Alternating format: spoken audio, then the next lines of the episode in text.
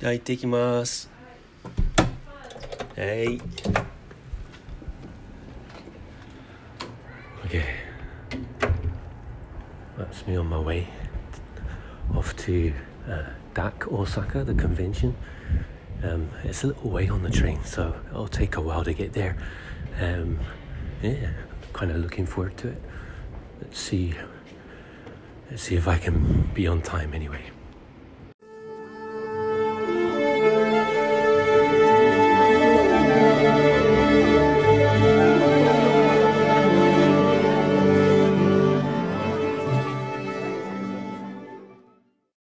Hey Rob or Menion, uh, Spencer here from Keep Off the Borderlands, and I just wanted to welcome you to Anchor and say thank you so much for such a wonderful first episode.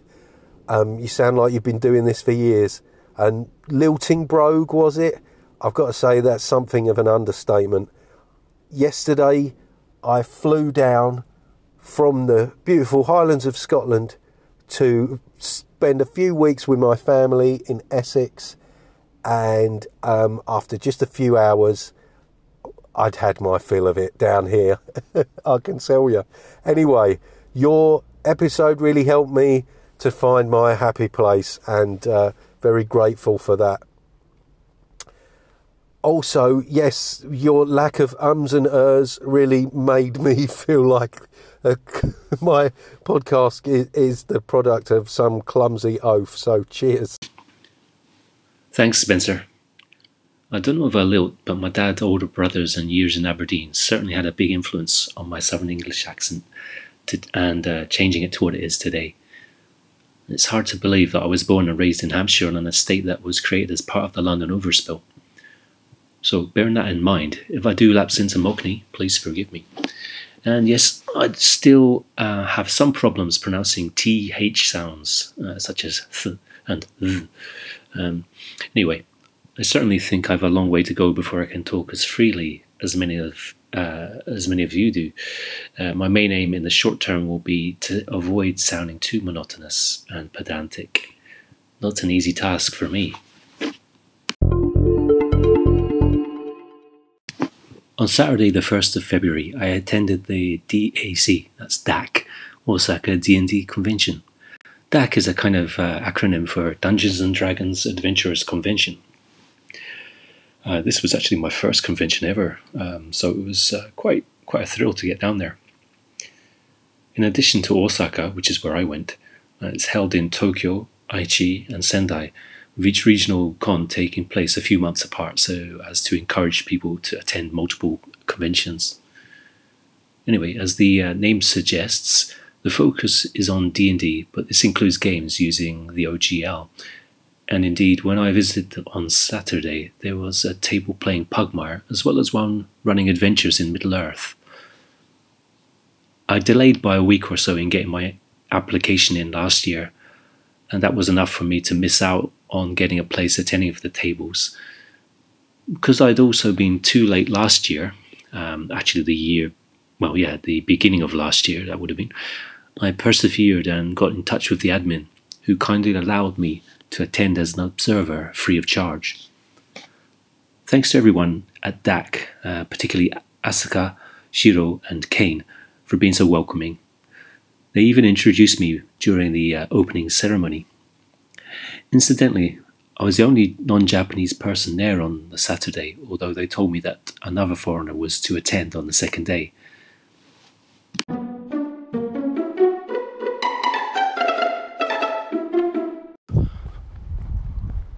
Okay, this is Rob. Um, Sunday, uh, early afternoon, and I'm just coming down to the river for a walk before I go and buy the bread for today. And so, actually, this is the second day of DAC, but uh, I decided not to go just to get a bit of rest in. Um, one of the reasons for that is that, um, as you probably know, the uh, coronavirus, I think it's called, is doing the rounds, as it were. And so, of course, we were all masked up yesterday um, and have been for the past uh, few days since the outbreak, um, particularly on trains or when you're in a situation where you're face to face with other people. Um, so um, anyway, you know, it's it's important to take a few precautions and wearing a mask and uh, using alcohol um, rinses to wash your hands down and so on. It's kind of, uh, you know, important. It's better safe than sorry. Anyway, quite a lovely day today. The water's flowing. Uh, the stream that I'm walking along is flowing. There's two white herons waiting for little fishes. Um, so uh, yeah, DAC. It's the second of day, second day of DAC. Won't be going, um, but I thought I'd say a few more things about that as I walk, um, just to get a bit of a different feel, um, and one that's a little less rehearsed. So DAC, there were eleven tables. This is mostly coming from memory now. Eleven tables uh, which isn't a huge amount, I'd um, imagine. Certainly, there must be more in uh, DAC Tokyo. Um, however, you know, it was a quite a full room, um, a lot of laughter, a lot of fun. Didn't seem any grief or or uh, hassle at all.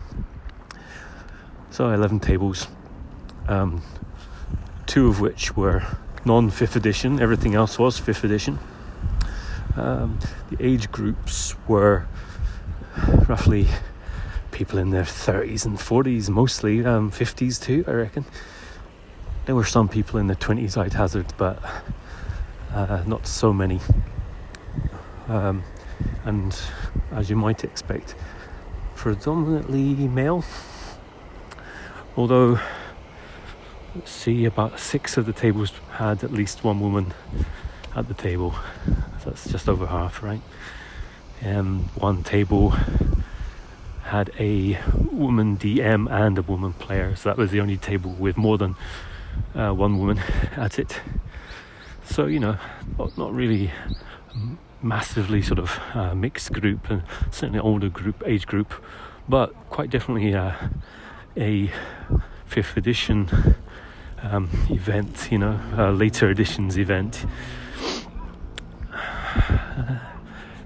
one thing I can see, and this sort of goes fits in with um, the Middle Earth thing, is that there was a lot of uh, kind of mashing up going on. You know, people sort of writing their own rules or translating them. Uh, in the case of Middle Earth, there's no actual Japanese official translation available. So what people do, in many cases, in this case, is that they get the English rules, they they uh, translate them as best they can, depending on the level of their uh, English ability, and they uh, they fill in, they they make make do, you know, they fill in the gaps. They sort of re, they write the rules as they see fit. Um, using the English versions or the Japanese versions of the game um, as they see necessary. So there's a lot of DIY going on, as you might expect from an older crowd or a more experienced crowd. Yeah, lots of ducks skidding on the water at the moment. So, uh, where was I? Yeah, DIY um, mashups. One group was actually running a game of 5e, um, and it was sort of mixed, or it was using elements of a Japanese animation called Idol Master, which I believe is also a game. Uh, and the main characters were these uh, female female um, idols, you know, and they had to go and pick up hearts or whatever. Not very, not super serious, you know, kind of fun idea. Uh, that was kind of uh, quite curious, I thought. And one other table, I think it was run by a GM called uh, Mr. Sakuma. Oh, I've got his right name right. Yeah, Sakuma, I think. He seemed to be running a mixture of various editions uh, to, but uh, using fifth edition rules to run uh, Tomb of Annihilation or Tomb of Horrors, I believe is what we used to call it. Um, and he, he was kind enough to talk to me, tell me about the, how he was doing the game, and that looked quite interesting, definitely. Also, another thing was um, a lot of miniatures, lots of floor plans. There wasn't one table that wasn't using floor plans and miniatures in some way or other, and I asked a few people about that and asked if they asked why people weren't using more a theatre of the mind. And I suppose that well, from what I understand is that people feel more comfortable using the floor plans to plot player positions. So there's no uh, confusion uh, over uh, you know as to where where people are and what they can do so that was interesting certainly some of the dioramas some of the floor plans things like uh, Dwarven Forge and various Warhammer buildings were pretty impressive, you know. There was even a, there was a big ship, even a big galleon. Somebody had they were running a uh, sorry, a lot of background noise here. They were running they were running this uh, yeah um, sea adventure, maritime adventure, and there were things like giant octopuses coming out of the water, you know, and it could even grasp the minis uh, attacks of sharks and whatnot, crabs. Uh, a lot of flavour, a lot of different ways of approaching the game, even even for those uh, groups that were running pretty much straightforward uh, fifth edition games. That was good to see. So hang on, I'll just uh, break it off here now because I'm not sure uh, how understandable all that was, especially with all the background noise. Anyway, bye for now. Anyway, that's me away from the road a little bit now. Although you're never away, never far away from a road really in a city of 1.5 million people. Ah, so along the side of the river now, there's a coypu. Um, forget the other name for this little creature, but he's basically looks like a a giant water rat. Uh, not so huge, you know, maybe a, a, foot or two in length. They're originally from uh, South America, maybe Brazil, and they were brought here for their furs, but they escaped. So, um, like me, they're an invasive species. Uh, they don't have thick tails like a beaver, but they're very similar to beavers, other than, you know, obviously they don't have the, the tails and the four, um, the, uh, the big teeth, buck teeth anyway, where was I? Yeah, so I forgot one thing was the there was a Pathfinder table um, in addition to Pugmire and Middle Earth. That was one thing I forgot. And there was this interesting lady actually. I've referred to on Twitter as the High Priestess of RuneQuest, and she was quite an interesting character not, not a lot of demand for RuneQuest, you know, around. So she only runs about two games a year. But uh, yeah, she must be, you know, she looks like an old, uh, a little old lady with uh, white hair and a, in a bun and a tiny little figure. She runs a game shop in Osaka. So I had a little bit of a natter with her about RuneQuest and the various editions, and she's hoping to get a couple of classic uh, RuneQuest games up and running. So I put my name down for that, you know, because I never ever got around to playing RuneQuest. But that's a whole nother, that's a whole nother podcast, really, isn't it? Um, so that was that lady, and uh, yeah, she runs this shop called Re- Reaching Moon, I believe. She had a bunch of dice on show. Uh, so yeah, let's see. Get across another road here, so I'll stop here. Okay, that's me back home now. So I'll uh, try to continue where I left off. So um, during the uh, con, I also got a, got to meet a guy who goes by the name of Gunso on Twitter. Now Gunso was kind enough to talk to me on Twitter early in January or February last year, and he invited me to join an online game of 5e, which he frequently runs for beginners. Part of the reason why I was able to get back into RPG so quickly last year was down to him getting me playing again on Discord, and also to another guy who goes by the name of Becky. who tends to run classic D&D that is uh, BX or BECMI to Me and You, perhaps, at local games days here in Kyoto. It's only after getting involved in the Japanese language groups that it occurred to me that people might, in fact, be playing D&D in English too. So, to return to DAC. At the end of the first day, one table after another finished, with rounds of applause breaking out at some tables. The host then have the DMs come up and give quick summaries of how each game went before prizes are then given out to players in a lucky draw. All in all, it was a fascinating but long and tiring day. I headed off into the night soon after that prize draw. You know, the reason is that it's an hour and about roughly yeah, an hour and 20 minutes train ride, more or less, from Osaka to Kyoto.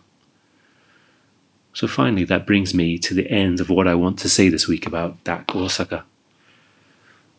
I hope that provides a small window on the Japanese D&D scene I'm sure I'll add more on this subject as the opportunity arises, and particularly on how the DIY customize, customization ethic, excuse me, is alive and well, perhaps even essential in Japan. Obviously, there's a lot more to role playing than D and D, although you wouldn't think so uh, from the sales aspect of the industry. Um, and as such, I hope to discuss the Kyoto RPG meetups in the future, where D&D very much takes a backseat and indie and JRPGs play more of a leading role. Finally, I also hope to discuss the foreign resident RPG scene, including the games I'm directly involved in. So, until next time, this is Menion at Confessions of a Wee Timorous Bushi signing off.